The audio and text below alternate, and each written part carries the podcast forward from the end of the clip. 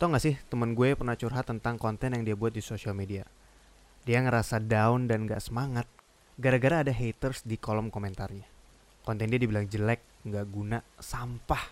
Asli, parah banget. Terus gue tanya sama dia, emang ada berapa orang sih yang komen di sana? Ada ratusan katanya. Terus yang komen jelek ada berapa? Cuma ada satu sih. Kalian sadar gak sih bahwa satu komentar buruk itu bisa mempengaruhi hidup seseorang?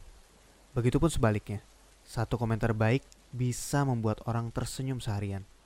Buat kalian yang pernah mendapat komentar jelek dari orang, termasuk gue, kita semua harus kuat.